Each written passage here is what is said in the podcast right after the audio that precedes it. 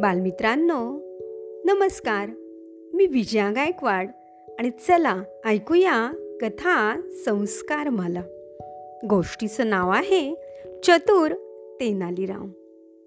एके रात्री घरात खुडबुड खुडबुड असा आवाज ऐकू आला आणि तेनालीरामला जाग आली. त्याला कळून चुकले की आपल्या घरात चोर शिरले आहेत.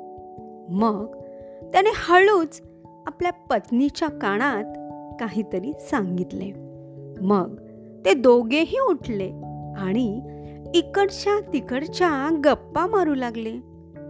चोर आतल्या खोलीत लपून बसले होते आणि तेनालीरामन काय करतोय यावर ते लक्ष देत होते.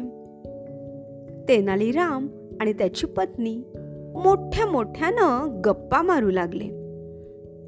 त्यातील एक चोर म्हणाला काय झालं? त्यांचा म्होरक्या म्हणाला गप्प बस बरं. घरातला माणूस उठलाय आणि तो काय बोलतोय हे आपण गुपचूप ऐकूया. तेनालीराम म्हणाला मला मुलगी हवी आहे हे मी तुला कितीदा सांगितलंय. यावर पत्नी म्हणाली नाही मुळीच नाही. आपलं ठरलं होतं की आपल्याला मुलगा हवाय. आणि मग आपण त्याचं नाव गणेश ठेवूया. नाही पहिली मुलगी आणि मग मुलगा. तेनालीराम मोठ्या आवाजात बोलू लागला. ठीक आहे पण मग आपण आपल्या मुलीचं नाव राधा ठेवूया त्याची पत्नी म्हणाली. राधा राधा मुळीच नको. आपण सीता हे नाव ठेवूया. नाही राधा. असं म्हणून ते दोघही मोठ्या मोठ्या आवाजात एकमेकांशी बा भांडण करू लागले. बघू बघू. चोर आतून त्यांचं हे भांडण गुपचूप ऐकत होते. आणि मग एकमेकांशी ते बोलू लागले. पहा बरं. लोक तर म्हणतात की तेनालीराम फार हुशार आहे. आणि हा बघा कसा मूर्खासारखं भांडण करतोय. हो ना असं ते चोर एकमेकांशी हळू आवाजात कुजबुजू लागले. तेनालीराम मोठ्यानं म्हणाला तुला माझं ऐकावंच लागेल. हे घर माझं आहे. यावर पत्नी म्हणाली घर तर माझंही आहे समजलं ना? अशी दोघांची बराच वेळ भांडणं चालू होती. कुणीही माघार घेईना. शेवटी घरातील वस्तू त्यांनी इकडे तिकडे फेकाफेकी करायला सुरुवात केली आणि आरडा ओरड करून दोघांनी घर अगदी डोक्यावर घेतलं. शेवटी शेजारी काठ्या घेऊन घरात शिरले आणि मग तेनालीरामने दार उघडले.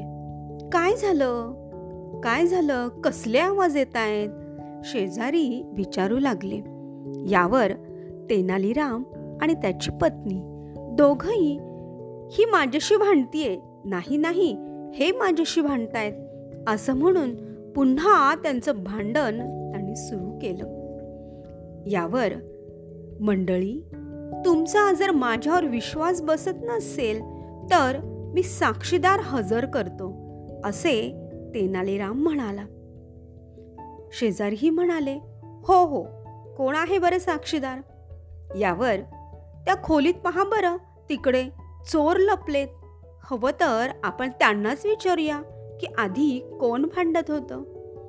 हे ऐकल्यानंतर मग शेजाऱ्यांच्या डोक्यात लख प्रकाश पडला आणि मग त्या सगळ्यांनी मिळून त्या चोरांना पकडले आणि बाहेर काढले.